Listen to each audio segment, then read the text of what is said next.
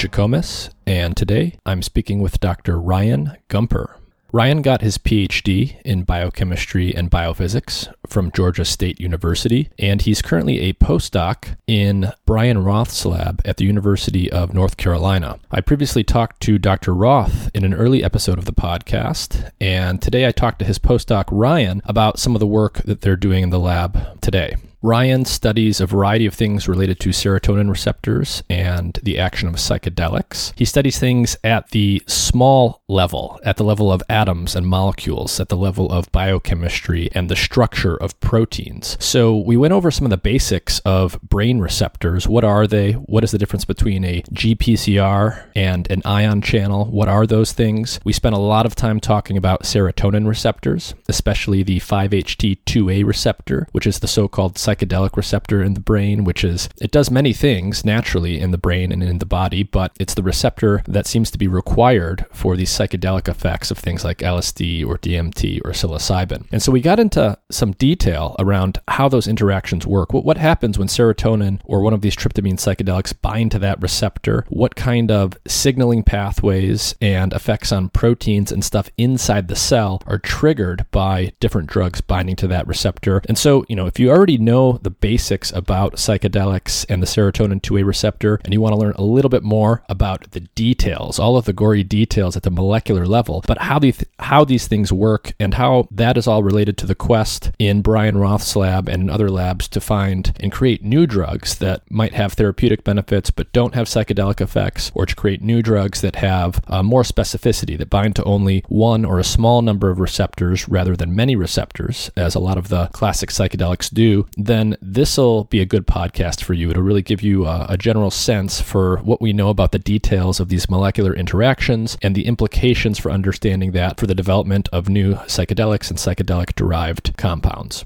As always, if you enjoy the content I'm producing, please like, share, and subscribe. Don't forget to check out the Mind and Matter Substack at mindandmatter.substack.com. You'll find my long form writing, all the episodes of the podcast, and have access to my free weekly newsletter, which includes podcast updates, weekly research roundups, and other interesting things I'm reading and looking at related to the topics I cover on the podcast. This episode is supported in part by Athletic Greens. Their main product, AG1, is a comprehensive and convenient daily nutrition product containing 75 vitamins, minerals, and whole food sourced ingredients with less than one gram of sugar per serving, no nasty chemicals or artificial anything. It's gluten and dairy free and compatible with paleo, vegan, vegetarian, and ketogenic diets. AG1 is a quick and convenient way to supplement your diet to help ensure your body is getting the nutrients it needs. It comes in powder form and you can mix it in water and drink it, or you can put it into a smoothie or a shake or something like that. I mix it into water and drink it with the first meal of each day, and it's super convenient. If you go to athleticgreens.com slash mind and matter, Athletic Greens will give you a free one-year supply of vitamin D and five free travel packs with your first purchase. Their vitamin D product comes in tincture form, so you just take one drop each day. A large fraction of the population is actually vitamin D deficient, especially in winter months when we get less sun exposure. And vitamin D is super important for the proper function of the immune system and for a variety of other things. And there's even evidence indicating indicating that vitamin D deficiency is correlated with more severe cases of COVID 19 in those who get infected. Every time I go into the doctor each year for a checkup, I'm always told that vitamin D deficiency is very common and I should be supplementing on a daily basis. So visit athleticgreens.com slash minded matter or click the link in the episode description. You'll get a free one year supply of vitamin D with your first purchase. And with that, here's my conversation with Dr. Ryan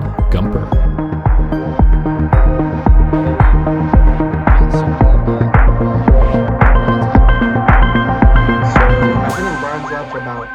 Two and a half years now. Um, started my official start date was May 2020.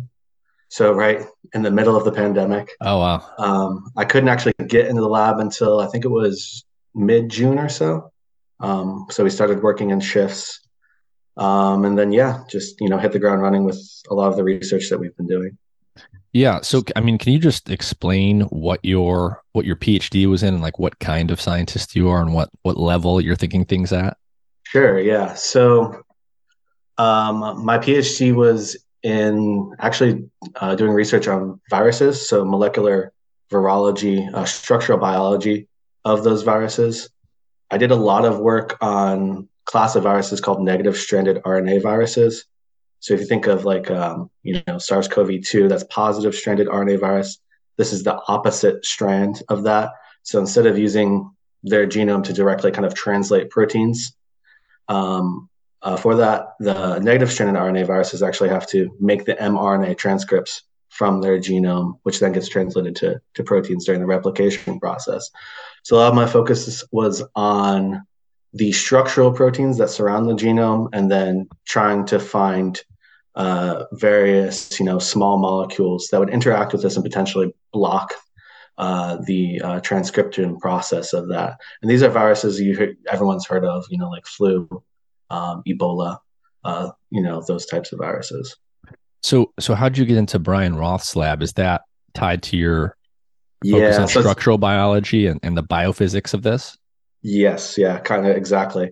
So actually, so my interest in psychedelics kind of goes all the way back to when I was uh, finishing. So I actually have two degrees in undergrad. One was in music, um, and then the other one uh, was obviously in chemistry. Um, but nearing the end of my music degree, I got I read Shulgin's book and uh, PiHKAL, and um, got really interested in kind of just overall chemistry, science behind things. And my initial thought was to try and go to med school. Um, but then I learned, you know, I could actually get a PhD in chemistry, doing like structural biology type stuff uh, within that. And I went the route to go get my PhD then. Um, then after my PhD, um, I had taught myself like how to code and do a bunch of AI and data science type of stuff uh, during my PhD to, to do some of my research. So I actually worked as a data scientist a little bit, but didn't really feel myself fitting in with that more kind of um, you know corporate type of workspace. Um, and out of the blue, I was just like, you know, I really want to try and study psychedelics. Um, I know about Brian's lab from his work on solving the uh, 5-HT2B LSD crystal structure. And I just reached out to Brian, and he was happened to be looking for structural biologists uh, to work on them. So that's kind of how I got into Brian's lab. Interesting. So, what are you working on in Brian's lab? And can, so can you talk about what you're working on in particular, and then just sort of get, maybe give people some context as to what the lab does in general? Sure. Um, so, what I'm working on in particular is um, the 5-HT2A receptor. I work on our large uh, DARPA grant uh, project that we have that's working with multiple institutions.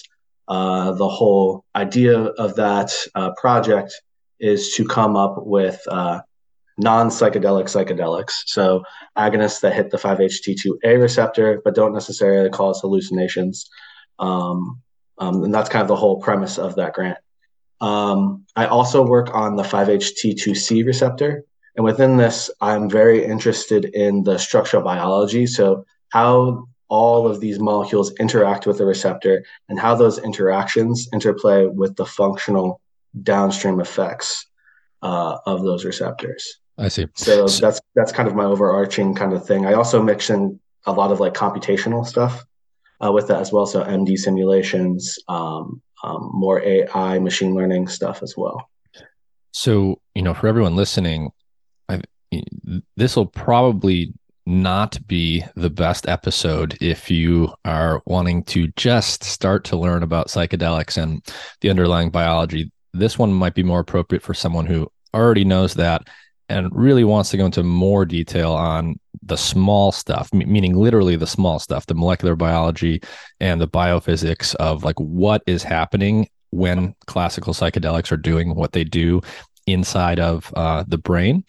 Um, but nonetheless let, us build a, a reasonable base for people here. So we've already started talking about 5ht stuff and uh, and and some detail and we're going to elaborate all of that but let's just let's just start out with some some pretty basic stuff here. So what are brain receptors and can you sort of maybe compare and contrast the the ion channels versus the uh the metabotropic type receptors? Yeah sure. So um there are a couple the there are obviously like ion channels and then receptors which which they're all like gpcrs or g protein coupled receptors. Um so ion channels kind of is exactly what you call it. They are a channel that um, selectively allows permeation of various different types of ions through. So you can think of sodium ions, potassium ions, calcium ions. And these can both be like voltage gated, meaning there is a charge difference between the inside and the outside of the membrane. And then that allows the channel to selectively start to open or close to allow various ions through, or ligand gated, um, which there is some sort of ligand that binds to the outside of the cell of the membrane, which then activates or allosterically, you know, modulates um, the the channel to actually allow the permeability then of the ions through the membrane. Um, so the distinction between that and GPCRs, so GPCRs actually don't let anything through; they act as a signal transduction um, modulator, essentially. So you have a ligand that would come in and bind, which then stabilizes an active conformation of the receptor, which then causes a signal transduction cascade through that. And these can be various different things. Um, there are multiple ones. There are excitatory ones and also inhibitory ones um, that do that. And then there's also things that work directly more on transcription. I see. So for neurons to do what they do, it's it's all about how charged up they are or not. That determines yep, whether or not exactly. they fire a signal. So you've got ion channels where you have ions like sodium or potassium and or other ions that literally physically flow through the channel just like water flowing through a, a channel in our macroscopic life and that determines how charged up the neuron is but then there's these other types of receptors and that includes things like GPCRs. And mm-hmm. there's nothing flowing through them, but something like a drug or, or some endogenous compound in the body binds to them. And then that on the outside of the cell and then on the inside of the cell stuff happens uh, based on how everything is sort of hooked up. Yep which in some cases they activate ion channels they'll inactivate ion channels. It depends on cell type receptor type things like that. So it's, it's a very complicated process and there's a lot going on. Um, but it's all kind of intertwined with each other as well. Mm-hmm. and so you've already mentioned you know you work on the 5-HT2A receptor, other 5-HT receptors. These are serotonin receptors. How many serotonin receptors are there, and, and which of these types are they? So there are seven different serotonin receptors. Um, six of them are GPCRs. Um, one is actually a ligand gated ion channel. So 5-HT3 is a ligand gated ion channel. Um, so there is the 5-HT1 and 5-HT5, and there are various subtypes of those, but they are mostly um, signaling through GI, which is an inhibitory pathway. Um, there is the 5-HT2 family, uh, which um, for our cases in psychedelics, there there a lot of them bind to them and, and, interact with them, the 2A, 2B, and 2C receptors, and they all signal through an excitatory GQ pathway. And then um, 5-HT4, 6, and 7, they primarily signal through GS pathway, which is also excitatory. Um, and, you know, these are found, you know, scattered throughout the brain and actually the whole body, um, all these different serotonin receptors, um, you know, expressed in different regions, expressed in different areas, different subtypes as well. So, and so is it, um, is this typical? So if you have a neuromodulator, say like serotonin or dopamine or acetylcholine or whatever, is the, is it normal that you would have several different types of receptors in the brain that one would bind to, or are there typically more? Are there typically less? So, uh, Craig, I don't know about that particularly, but I think serotonin is actually the most complex out of all of them. They have the most different types. I do know the dopamine receptors have a, a bunch of different types. There's also a bunch of like different opioid receptors as well. Um, but I think off the top of my head, serotonin may have the most different receptors um, in kind of the overarching family. And then if you drill down in the different subtypes, definitely even more than that. Like I think 5-HT1 has five different subtypes um, within that. So there's 5-HT1A, B, D, and E. I see. So um, you, you could almost imagine like a family, like, and, and it would be basically a literal family tree here where you've got 5-HT1 receptors, two receptors, three receptors, but then branching underneath each of those branches, you've got multiple type 1 receptors, multiple type 2 receptors, and so on and so yep. forth. Yep, exactly. And where do all these things come from in an evolutionary sense? Are they come? Are, are there uh, you know genes that encode these receptors and they've been sort of duplicated and mutated and changed over time? Uh, yeah. So um, they're pretty ubiquitous, I think, throughout more complex organisms.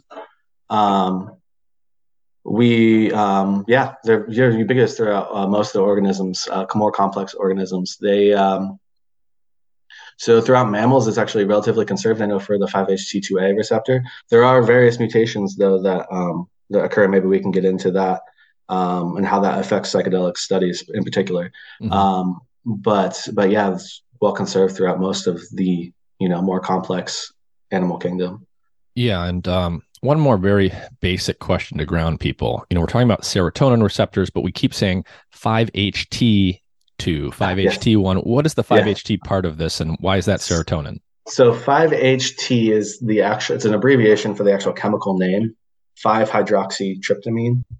Um, so you can think of, if you want to, can kind of explain it, you have one six membered ring joined by a five membered ring kind of together um, and there's a nitrogen at the point of the pentagon on the five membered ring. And off of that, you have a tail with another, a carbon tail with another nitrogen on it. And at the five position on the six membered ring is a hydroxyl group. So an OH group. Um, and that's what I call it 5 hydroxytryptamine. Um, and there are various, you know, uh, a lot of psychedelics are in the tryptamine class. So they'll have this tryptamine core, which is that two membered ring system with the tail. Um, and then there's various substituents off of that. So when you I hear 5-HT, serotonin, or 5-hydroxytryptamine. I see. So tryptamines is a chemical class. You've basically got a pentagon stapled to a hexagon. Yep. There's some nitrogens in there, and yep. um, and then there's sort of variations on that basic core that give you the difference between serotonin or DMT or psilocin and so forth. Yep. Yep. Exactly. Okay. And so these receptors so when we talk about the 5-HT2A receptor, as as we will quite a bit today, this is the so-called psychedelic receptor. It's the one that classical psychedelics bind to. It's obviously also a serotonin receptor.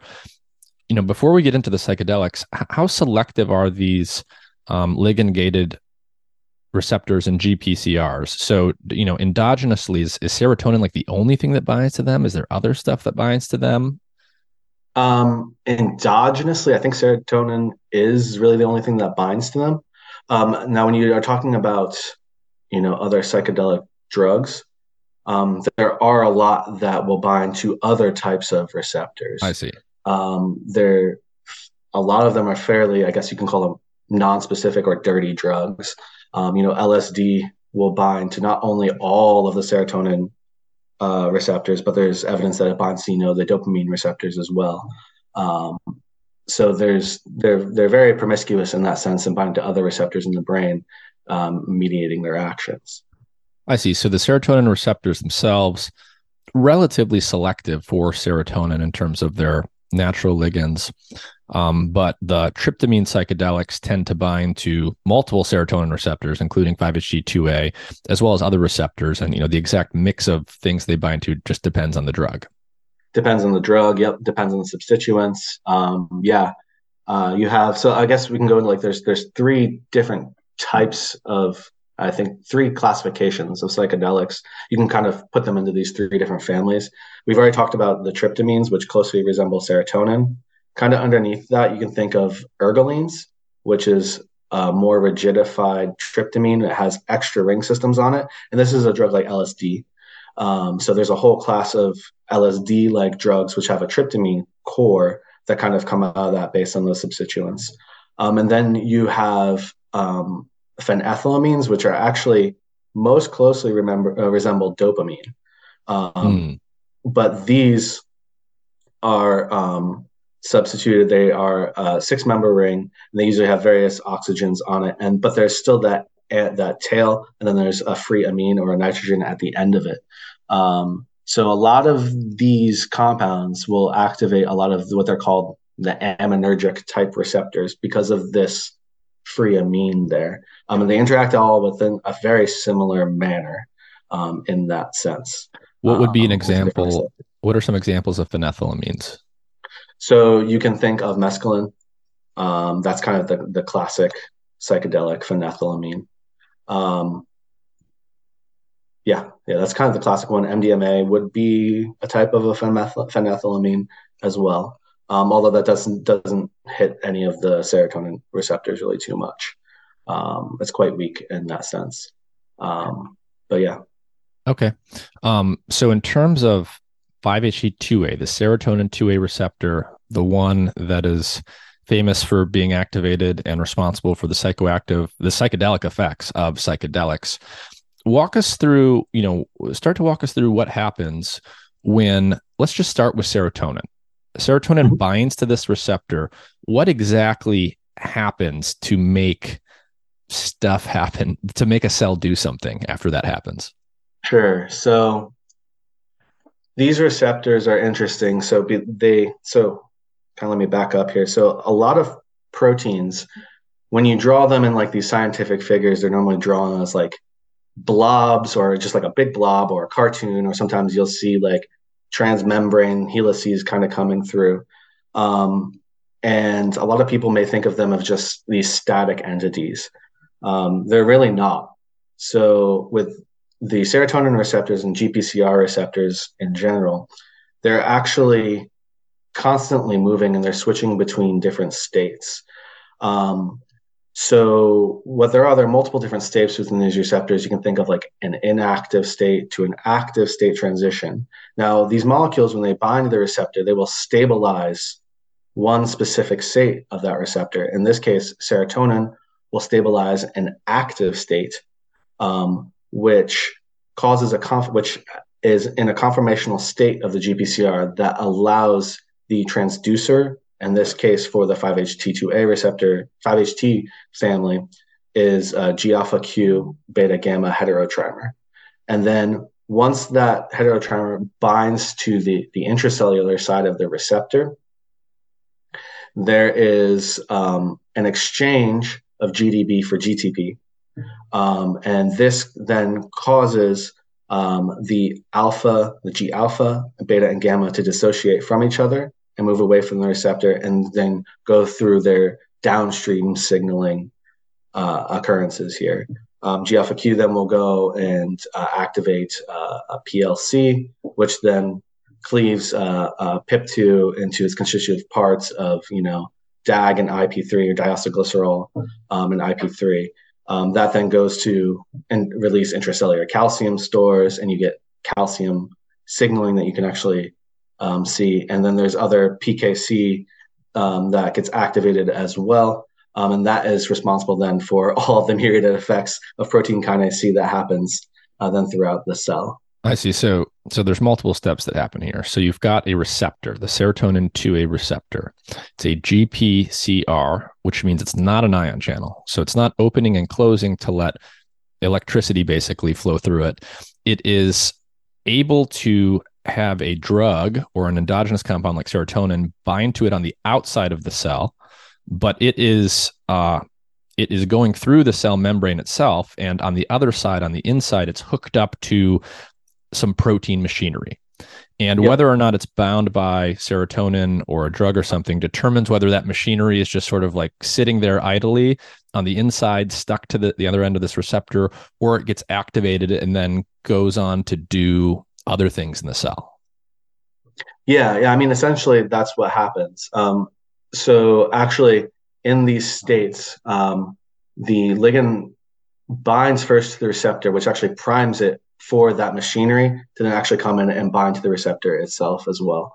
I so see. there's a, a, myriad of like protein protein interactions happening. Then uh, once there's activation occurring, then there's an exchange that occurs, which gives energy for then the dissociation and conformational changes in those proteins to move the, towards their down other downstream signaling effects. I see. So instead of thinking of the receptor as you know just receiving signals from the outside of the cell, it's, it's really receiving signals from both. And when yes, those sort of yeah. line up in the right way, then interesting stuff happens. Happens. Yep. Yep. I see. So Okay. So so receptor is bound on the outside by serotonin. Receptor yes. is uh, interacting on the inside with these interesting proteins, and they get activated um, through through various biochemical mechanisms. And then some other stuff started to happen. Um, what walk us through the the fairly basics of that other stuff, and then talk about like what is the end goal if we anthropomorphize here like what what is uh what is the end result of this that the cell is is trying to achieve yeah so um so once it binds to those, I, I, think we were talking about this before. So we have this GQ beta gamma heterotrimer. These things dissociate from each other. Um, and that GQ then will go and interact with another membrane bound protein called PLC. Um, and this is a, a phospholipase. So uh, this will go then and cleave the, um, I don't know if it's a fatty acid, but it's PIP, PIP2. Um, and that's it's yeah it's essentially a fatty acid so it has a sugar group on top and a long diacylglycerol fatty uh, uh, chain on the bottom which is just a bunch of carbons uh, you can think of down in a row um, and this then cleaves it into constitutive parts into diacylglycerol and ip3 so ip3 is a, it's a sugar essentially with uh, three phosphate groups on it. And then that will go in ip3 will go and activate various uh, calcium channels to release um, endogen- endogenous intracellular calcium that's kind of stored up within the cell.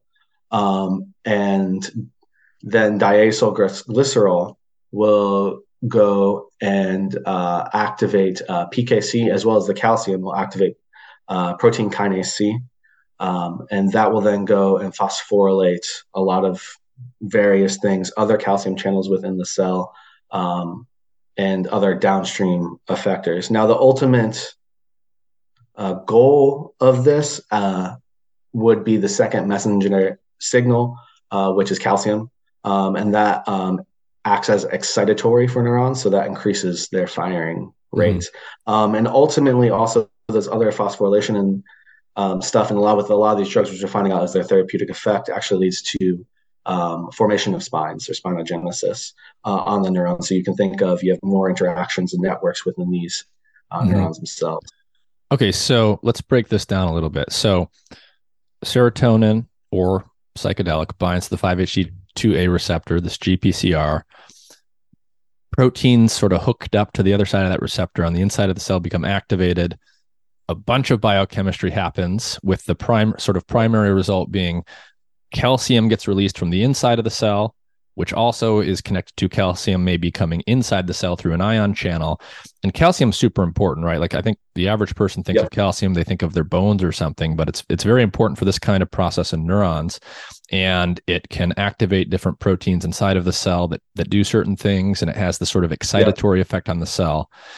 And then, so you said spinogenesis, but let's connect the dots here between calcium increasing within the cell after the GPCR is activated, and then stuff happening maybe in the nucleus of the cell?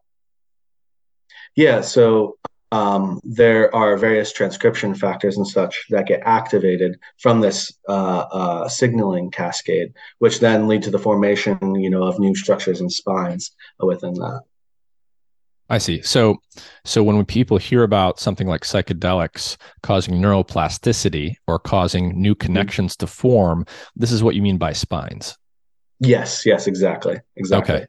And so, and so, literally, you know, compound binds to receptor, proteins get activated inside the cell, calcium goes up, it gets more concentrated inside the cell, and among other things, uh, different genes get turned on such as those that encode proteins that will actually be used to physically build new connections.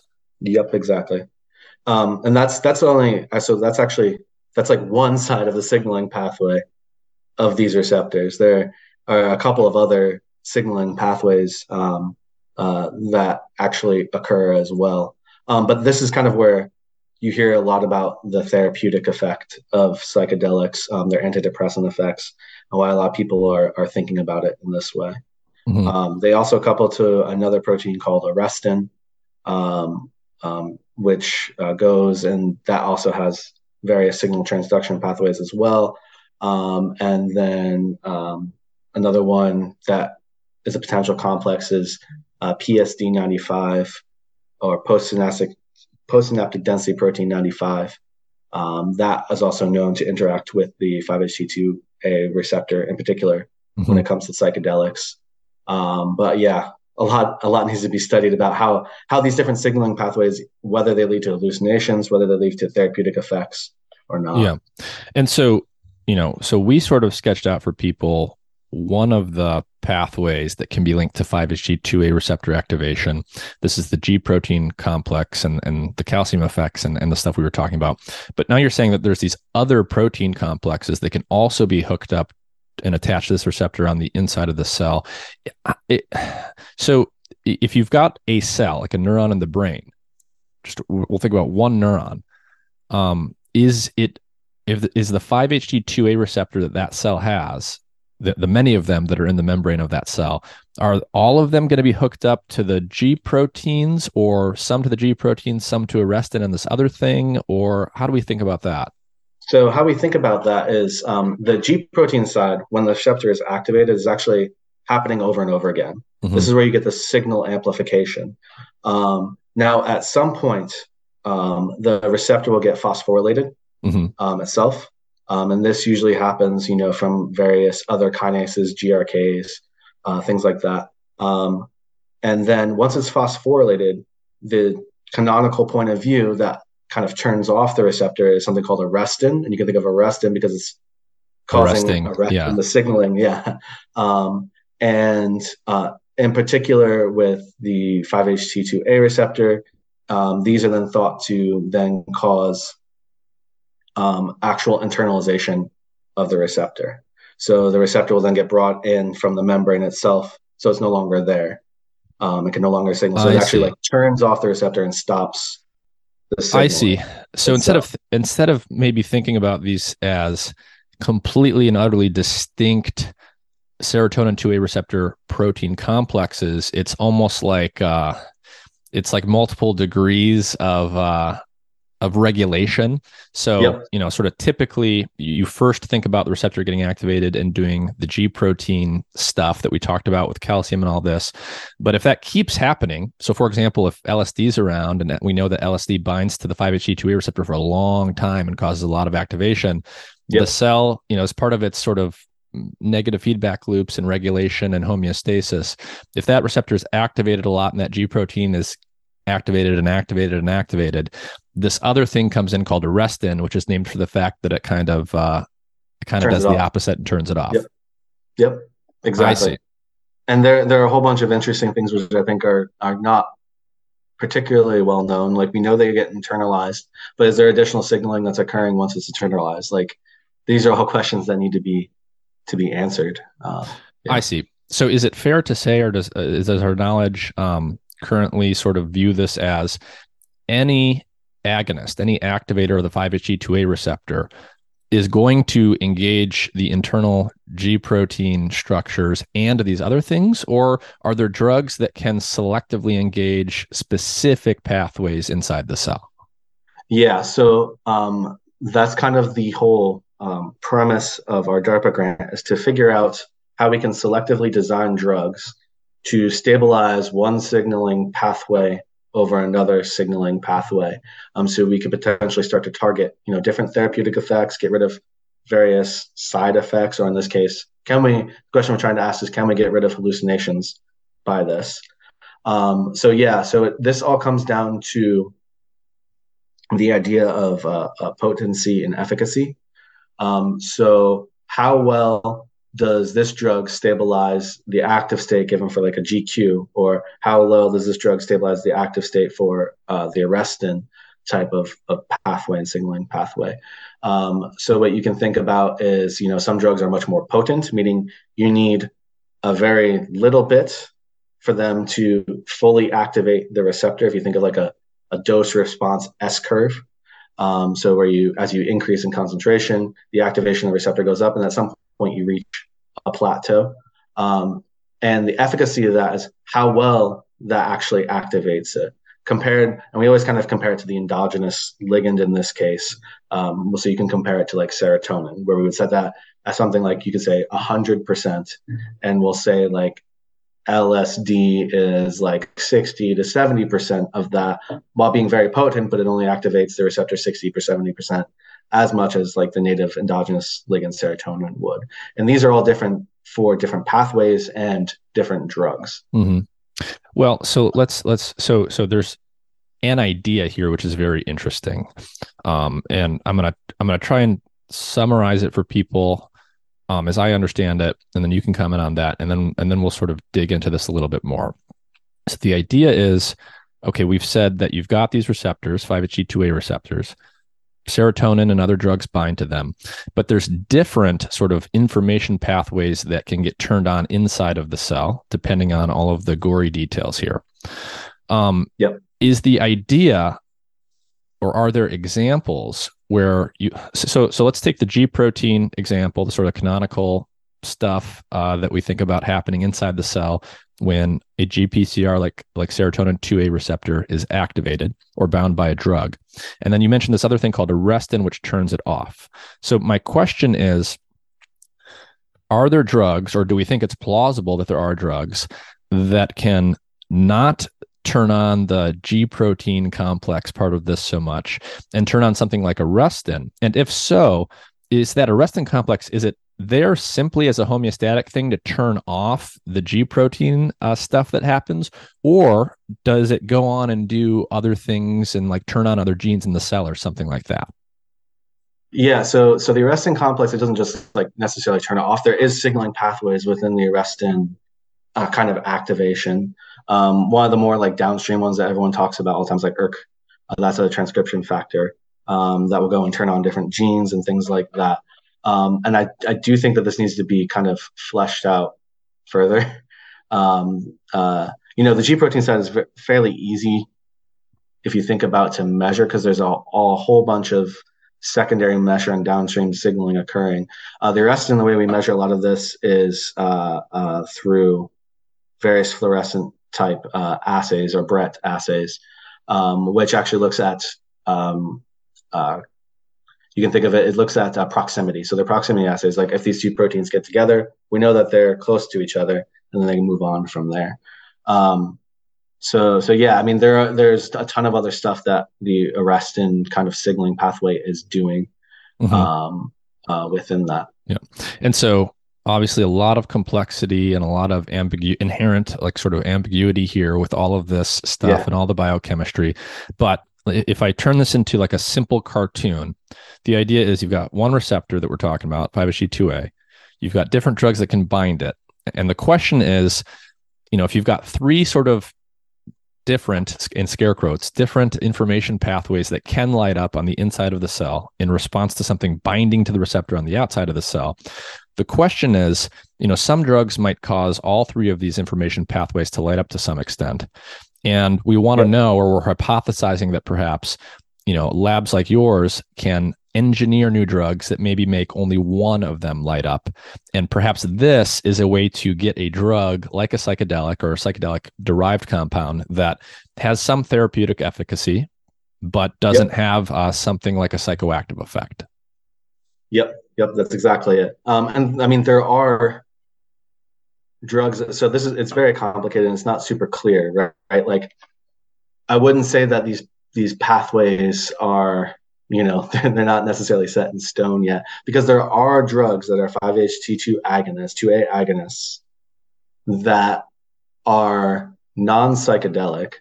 Um, now most of them are more gq biased in that sense but there is some sort of arrestin signaling still occurring. So it's I don't know if it's necessarily like, hey, on off. That's yes. our kind of hypothesis out there. Yeah.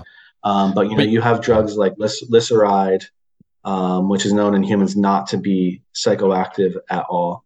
Um, uh, 2-bromo LSD, um, so BOL, um, which actually only differs by one atom from LSD, and that's known to not be psychoactive at all either um, while it is G, GQ biased in that sense, it more favors the GQ pathway. There still is arrestin signaling occurring. So I think there's a, a specific interplay here that we may be, mm-hmm. you know, missing. Yeah.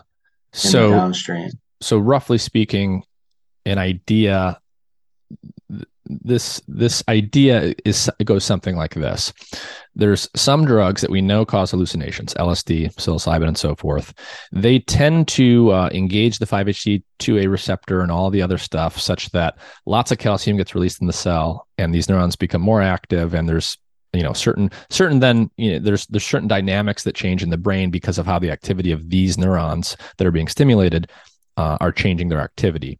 But there's other drugs that we do know about. Um, you mentioned lys- lyseride, and yep. they engage some of these serotonin receptors. They seem to do that in a way that is uh, different, that's biased towards different types of these receptors. And would the idea be that they're turning on certain pathways in the cell, but maybe perhaps not causing uh, the same kind of change in intracellular calcium and therefore the, not the same kind of change that underlies the the activity changes that give you psychedelic effects yeah i would say that's i mean that's entirely possible. Yeah. Okay. That's, so that's that's sort that's of like it's possible. Yeah, yeah, we don't know the details but yeah. like that's sort of the space that's the cutting edge right there. Yep that's kind of the cutting edge right there. Yep. okay. Definitely. Interesting. And so what um I mean, everything you just said sort of got at it. Um, it's pretty obvious, I think, to people why people are going after this type of question. It would it would be very convenient for pharmaceutical companies and for just the therapeutic side of this. It would be very convenient if you could find a drug that had the antidepressant effects and uh, the neuroplastic effects that um, seem to be related to the way psychedelics work, but didn't require you to have a psychedelic trip for several hours at a time. Um, so that's yep. very convenient. Um, and that is certainly, uh, you can see why that's a motivation. Um, can you build the case a little bit more on just sort of the nitty gritty mechanistic side of the science here for why we think it's plausible and we we will have some success if we go down this path? Yeah, so um, I think I already mentioned a couple of them with Lyseride and, and BOL, how they are more GQ biased. LSD is more arrestin biased in that sense. Um, there have been studies in mice um, where if you knock out um, the arrestin pathway, so if you knock out beta arrestin 2, um, and you give them uh, like LSD or other drugs, they will, uh, a head twitch, head twitch gets attenuated. So head twitch is a matter which we can measure in mice um, psychedelic activity. Um, I think that's probably the strongest evidence that we have is you can start to group a lot of these drugs into particularly like things like LSD into the more arrestin base, and then we see this head twitch attenuation uh, when we knock out arrestin uh, for that hmm. um, that as well. So, that's, so I think that's probably the strongest scientific okay. case. I, within this is you can see this pattern kind of arise. Yeah, you're gonna you're gonna have to help me think about that one. So so we said that so drug binds to serotonin 2A receptor. Let's just let's just talk about LSD. LSD binds to this receptor. G protein signal transduction pathway happens. calcium uh, calcium goes up inside the cell. Activity of the cell changes, and we think of that as being associated with the psychedelic effects. When that happens enough, this other thing called arrestin comes in and sort of shuts that off. And so more arrestin doing its thing, I would think would cause less intracellular calcium and less excitability of the cell. But you just said that when you knock out arrestin, you yes. see an attenuation of psychedelic effects. That's that's confusing to me. Yeah, yeah. I mean, so I mean, you would think that more excitability in the neurons would do that, but that's the whole idea behind this is that uh, a lot of arrestin bias compounds tend to be hallucinogenic, right?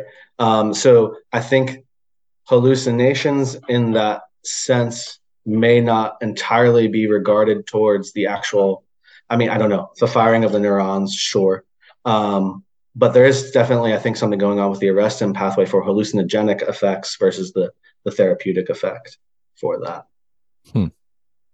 interesting yeah okay and this is you know this is the cutting edge so we really don't know what exactly yeah. is going on okay so um walk us through like what uh tell us a little bit more about what exactly uh, you're working on today.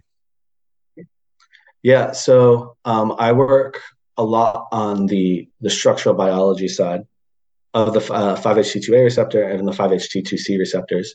Uh, one of the main techniques I use is called uh, cryo-EM or cryogenic electron microscopy.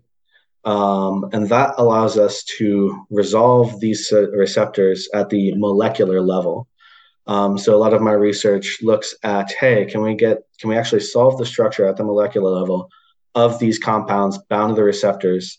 Thus, we can see the interactions uh, with these compounds at the receptor itself. And then once we know that, we can start to build up ideas: is is there any mechanistic thing can we deal with at the protein level that we can then infer at the functional level, which then we can then begin to infer at the more you know large scale level stuff. And these these structures are also using like iterative drug design as well, so we can begin to actually look at the chemistry and how we can match the chemistry of the molecules, the, the shapes of the molecules, in with the protein. Mm-hmm. And when you talk about novel, so that's kind of my main study. Okay. Um, and then a question I have, you know, that m- may connect to that is when we think about designing novel drugs, there's there's multiple strategies for doing that. To what extent, mm-hmm. you know, when, when you're making and searching for a new drug in the lab, to what extent are you sort of um, studying the biophysics and the structural biology of receptors and stuff, and then literally engineering and architecting like a molecule that then you go and make because you think okay if it has this exact shape and structure it'll bind to the receptor in this exact way and cause x y and z to happen. Um, versus you sort of randomly generate permutations of some base structure and then just go in and see like which of these happens to do have the outcome that we would like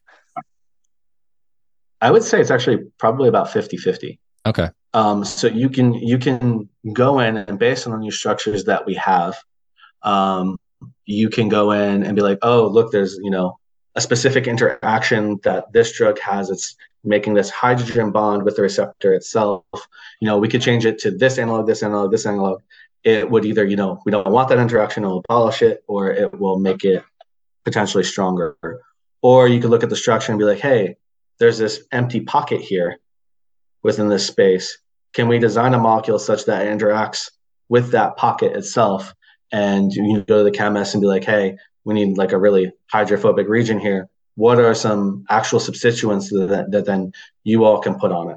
Right. So I think it's it's definitely like a 50 50 type of deal where because you have to make sure of two things, right? You have to make sure that um, it, it, makes fits in with the structure, which kind of is on the structural biology side. But then you have to actually make sure that it can actually be physically made yeah, by the yeah. chemist, right? You can't make every molecule necessarily very easily, or you know, you can do a lot with chemistry, but there is certain limitations within what is, uh, you know, theoretically can be made and not made.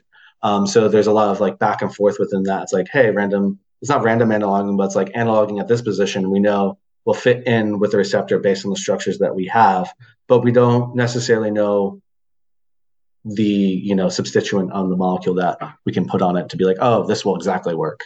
Mm-hmm. Um, so, and so, you know, when we think about something like the, the biological and the mechanistic basis of the hallucinogenic effects of psychedelics, we're, we're talking about very uh, interesting, very dramatic phenomenology and that's sort of why people know about these compounds and why we start studying them and why you know people like you then you know dig in down to the molecular and even atomic level for how this stuff works. Is it possible to sort of think of things in the reverse direction? So for example if you guys were studying lsd and psilocybin and the tryptamine psychedelics in the lab but let's just say that like Al- Albert Hofmann uh, never did his famous bicycle journey, and we had no idea these things were actually psychedelic and psychoactive. Is there something about the way that these molecules are interacting with the 5-HT2A receptor that would make a molecular structural biologist like you think, huh, I wonder if these will have particularly dramatic psychoactive effects because they're doing this type of thing at a receptor rather than some other type of thing that other drugs do? Or is the are the dots that connect the phenomenology of the psychoactive experience to the structural biology still still too blurry? I think they're they're still too blurry. Um, so what you exactly ha- ha- uh, said was kind of like um, a hope of mine coming into the lab. Um, particularly, so looking at the 5-HT2C receptor, I solved it with uh, psilocin, um, um, and that's been published already. Um, and you know, just looking at the interactions and stuff, it doesn't look, you know, very much different than, um, you know, the proposed structures of serotonin uh, within the actual receptor itself, and then uh, and the known structures of serotonin with other subtypes, um, and also you know the known structures that we have of 5-HT2A uh, with like LSD um, and Lyseride. You know, it doesn't look that much different. And like thinking about that, it's like okay, how do we then design that around that? I still think those lines are very blurry to where you can actually get to that molecular level and be like, ah, yes, this drug will be hallucinogenic.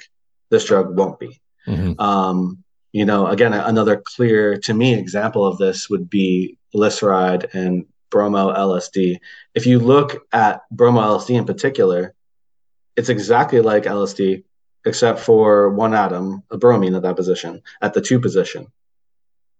So would you say that that's hallucinogenic or not? I don't know, right? Like, yeah, but it's it's not. So, um, and how that would interact with the structure based on the given structures of that, you know, it doesn't. The it's not necessarily driving quite yet. Yeah, um, they're so, not connecting yeah. yet. So it's yeah. it's much more it's much more complicated. Yeah, we can't we can't just look at the structure of a compound, know how it works with the receptor, and say like that's going to be psychoactive. That's not, but but that is something yep. that we aspire to. Yes, of course. Yeah, yeah. Okay. And and and like I said, that was kind of like my initial hope coming into the lab is because you would think that would be the case, right? There should mm-hmm. be something structurally different because so the whole idea behind structural biology is structure begets function, right? So there should be some information within the structure then that could uh, lead us to the ideas about the function of that. And uh, you would think there'd be some sort of novel interactions that psychedelic would specifically make, but I, I don't think that that's the case and how it's playing out. It's more complicated, unfortunately. I see. And so you mentioned that most of the classic psychedelic classical psychedelics, and that that term is basically defined with respect to their ability to drive hallucinations in a 5-HT2A dependent manner. Yep. Um, yep, but yep. as you mentioned, most of these drugs bind to other receptors to some extent, other serotonin receptors, other types of receptors yep. um, entirely. LSD is an example, psilocybin is an example. I mean, basically all of them bind to something other than just 5-HT2A. We know that if you give these drugs and you block the 5-HT2A receptor by using another drug, or you just get rid of that receptor, that the hallucinogenic effects seem to mostly or entirely go away. So, something very important about 5-HT2A activation has to do with the hallucinogenic effects. Are there any drugs that are selective activators of 5-HT2A? And if so, what do those look like? Um, I would say the most the most potent one off top of my head is like 25 CN EMBO or uh, yeah, EMBO is what they call it. Um, that's extremely potent at 2A. It's probably the most selective at 2A. Um, but I still believe it, it, activates 2B and 2C. I would have to go and check in the literature. My, I don't quite remember off the top of my head. Um, but I think that would be the most potent one. And that one tends to be, um, I think, a rough one with a lot of, uh, um, you know, adverse events that had happened. Is pretty, I think, popular in Europe for I a see. while. Um, but, so it is it is hallucinogenic, but the psychoactivity does differ in some, at least some in some coarse grained yeah, so, way. Yep, yep, and um, um, I think there were a lot of cardiac events that happened with that with that drug as well, um, which would be indication of like you know 5-HT2B receptor activation uh, mm. in it. What? Why is that? Um, why do you why do you bring that up? So so um, 5-HT2B is, a, is an interesting um, kind of off target um, that uh, will occur. So 5-HT2B and 2A are closely related. They're obviously within the same type of serotonin family. Um, it's known that chronic activation of the 5-HT2B receptor uh, leads to uh, uh, uh valvular cardiopathy. Um, so this was actually kind of famously played out with uh, fen-phen, the diet drug that was back in the day. Um, and that actually got removed by you know the FDA with that, and that was because direct um, uh, activation uh, of 5-HT2B receptor, um, and that could be at play with a lot of these psychedelic compounds. I see that people if you're if you're taking these a lot, like if you think of sense of maybe microdosing, yeah, on you know daily or however weekly basis, whatever the protocol is, um, you know that could be a side effect that plays out in the long term of these and people so, should probably be aware about but that is kind of like an off target that you kind of want to design for yeah. from the drug perspective drug design perspective you want to design away from 5-HT2B activation 5-HT2B. and yes, so with that yeah. with that diet drug that got pulled from the market my guess you know I've, i really know nothing about it but my guess would be that you know 5-HT2B activation was not its sort of therapeutic mecha- mechanism of action that had been studied. No, and, it was it was a side effect. Yeah, yeah. It was actually, so, I think it was a metabolite. Okay, yeah. and, and was that a pill that people were taking daily or weekly or regularly at least?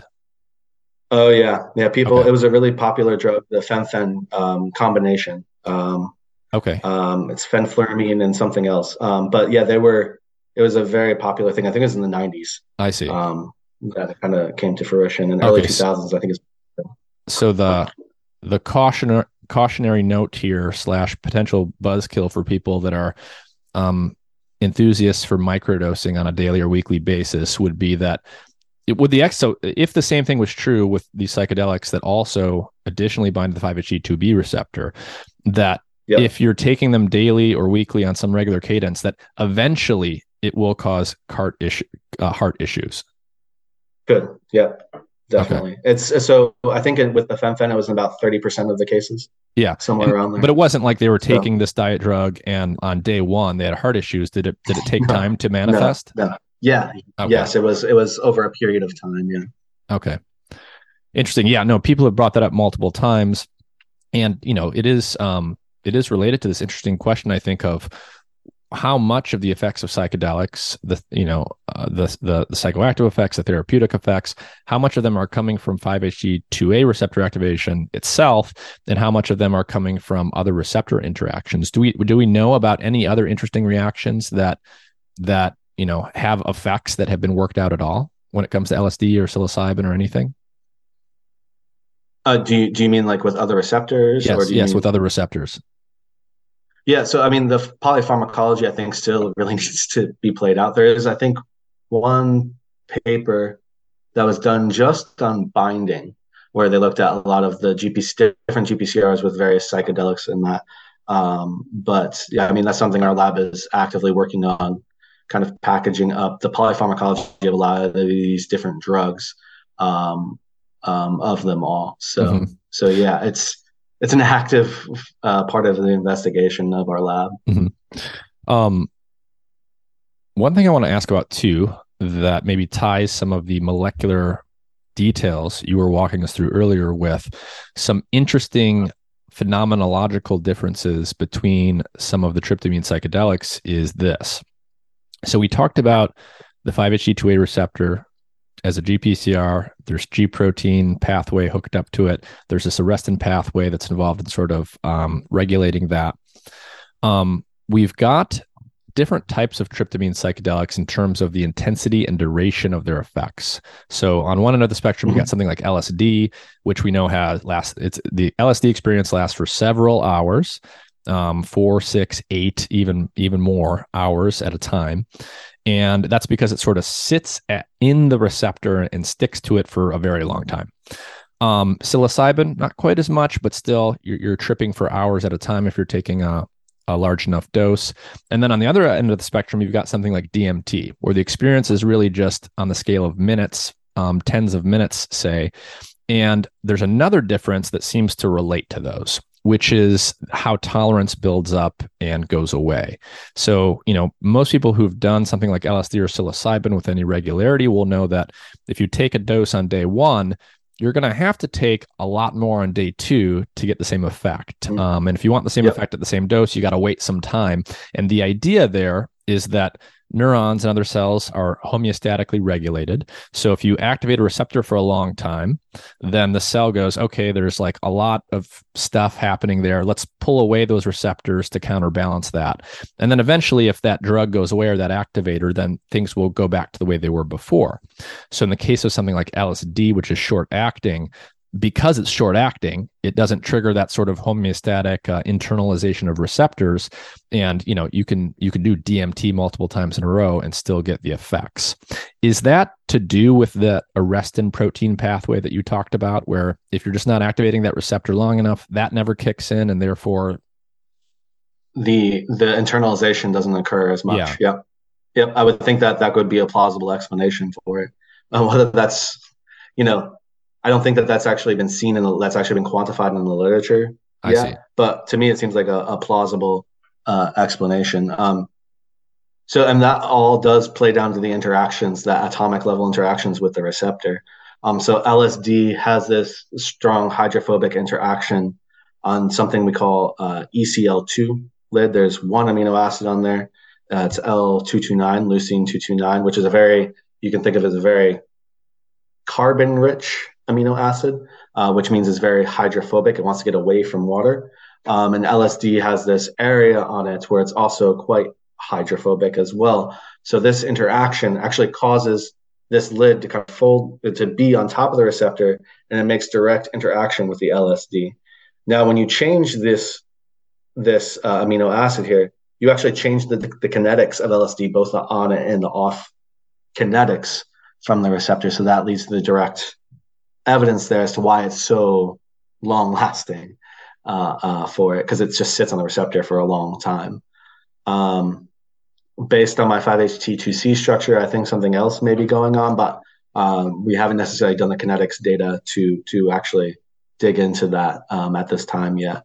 Uh, but yeah, my guess would be DMT is different than itself too, and it doesn't interact with the same type of residue. That lid actually doesn't form, come on, and the kinetics are faster. The on rate and off rate from the receptor is much faster. I see. Interesting. So you mentioned before a little bit how you got into this stuff and went in this direction. Was it was it literally was was the principal reason you got excited about this stuff and wanted to understand it scientifically Shulgin's book? Yes. Yeah. So I, I started reading uh, uh, PiHKAL and I was like, oh wow, this is really cool. Um, um, you know, the idea of designing new drugs that can change consciousness that way uh, was something truly fascinating for me. Um, and then as a structural biologist, so you can think of, so as a structural biologist, there's kind of been in the GPCR realm, there's kind of been two phases of things that have occurred. So initially, they were almost impossible to get structures of. You had to do crystallization of these receptors. Um, and for people, uh, I guess, not too informed about X-ray crystallography, um, you need a lot of protein for this to to happen, and you're literally uh, concentrating your protein and putting it in a solution such that it forms an ordered array and it actually forms a crystal uh, of it. And then you would take that to a synchrotron and shoot like high-powered X-rays at it, and from there you get a diffraction pattern. You can actually calculate back the atomic positions or the electron density of the protein uh, for that. Now, it turns out membrane proteins are extremely hard to crystallize, right? Um, they're hard to isolate in, an, in and of itself, but then they're hard to crystallize as well. So there are a handful of crystal structures out there, um, which is why it's such a big deal when a lot of these first structure papers started to come out of the crystal structures uh, uh, uh, for all of these different different types of GPCRs. So the structural biologist, I wasn't necessarily, I knew it was a very hard thing to do. Um, then there was the kind of cryo EM re- revolution that occurred, um, where both computational power and detector power kind of caught up. And now to solve these structures, we just need to be able to isolate them. Um, so that's very different than trying to get enough protein to crystallize it. Um, and we can start to create these protein complexes and start to, you know, play a lot more uh, in the cryo-EM space and actually then go ahead and solve these structures. Um, so it's become much easier, and that's why you've kind of seen, I'm sure, like the explosion of structures out there within the whole GPCR space. Um, so I feel kind of lucky. I was kind of came in with the right interest back in the day from my undergrad degree, and then the right time. Um, you know, in terms of where with the, the cryo revolution. Yeah. yeah, yeah. Interesting. So, how did you stumble into Shulgin's book in the first place? Um, my, my roommate actually had a copy of it and I said, "Oh, what's that?" Because I had a weird name, it's PiHKAL, right? I'm yeah. like, "What does that even mean?" Um, and then that's when I started to like look at it, and you know, it was my first kind of. I was taking, I think I was taking like basic chemistry too at the time in my undergrad classes, so I knew you know a little bit about this. But then I was like, "Oh wow!" Like he's changing molecules in these small ways and synthesizing these molecules, and they have these different effects. Like, what does that mean? Um, of course, it's all packaged up in a nice, you know, cool story uh, mm-hmm. within that, and then all the synthesis and his notes in the back of the actual durations, the amount, um, you know, super interesting to me yeah. at the time. Well, so it's kind of always in the back of my head. It's like, oh, I would like to study that. That'd be really cool to yeah. do. Describe for people who don't know a little bit more the structure of that book because it is a very unique book in terms of uh, how it's structured. Yeah. So the first half of it is kind of like an autobiographical uh, story of him and his wife Anne's life. Um, so there's a whole bunch of stories of him and him and Anne and the group um, going and uh, you know testing out different psychedelics, their subjective experiences, um, and then various other stories of you know his life. And the second half is just all of these compounds and then the synthesis of them, and then his notes at different dosages uh, uh, for these different compounds. Um, so, kind of if you're working in this space, you know, PiHKAL and TiHKAL, the second book that he did, which is of tryptamines. Um, you know, there's a lot of it's it's kind of a gold mine. There's a lot in there for it. Yeah, no, they're really interesting books if you've never read them um, or looked at them. Um, you know, literally half book like autobiography and half half uh, chemistry cookbook, basically. Yeah. Um. So what? Uh. So what other projects in the lab are going on? Just to get, uh, not necessarily that you're working on directly, but just to give people sort of a uh, an idea of all of the sort of related things that you know Brian and other people are, are working on today at, at this sort of cutting edge of, of where you guys are? So our lab pretty much works on everything that has to do with GPCRs. um, so we work on a lot of uh, what they call orphan receptors. So these are GPCRs with uh, no known um, like native biological ligand or no known like probe ligand even. So we don't even know how they're activated what their signaling properties are. They're you can think of it if you think of like dark matter they're dark gpcrs right? I like see. we don't know a whole lot about them we know that they're there but we don't know what they do and we don't have any way to probe their their function um, so that's kind of one section of our lab that we work a lot on um, and with the uh, the idg which is illuminating the druggable genome um, so that's a lot of people kind of work on that within our lab. Um, we work on most of we have people working on most of the different serotonin receptors um, besides just the 5-HT2A receptor. I work on the 5-HT2C receptor as well. Um, and then uh, we actually, I'm co-first author on a paper recently on DREADDs, um, where me and um, the other co-first author, uh, Shicheng, um, him and I, um, Shicheng actually solved the structures of uh, DREADDs. And uh, we kind of did, you know, I did some MD simulations and we looked at, you know, what actually makes a DREADD a DREADD. like why why does it not recognize the native ligand, but we, you know, you can activate it with these certain chemical moieties. Um, so that was a really great project and fun paper to work on uh, as well. So what um so what's interesting? Anything yeah. So you work on 5-HT2C. Um, what's interesting about that one? Yeah, so that's a really interesting receptor. So being related to the 5-HT2A receptor, it's also activated by a lot of these psychedelic drugs. Um, but something interesting that I find with this receptor, just from a basic biochemical level, and, this is something we haven't talked about yet. Um, so GPCRs themselves. Some of them, um, well, actually, most of them exhibit some sort of what we call constitutive activity. So this would be spontaneous activation of the receptor in some basal level of signaling with the receptor that is independent of activation upon a ligand. So you can think of, um, you know, the receptor just goes and it gets it randomly will activate with, you know, we can call the GQ pathway or anything else. So that's called constitutive activity. Now, the 5-HT2C receptor in itself, I think, is super interesting in this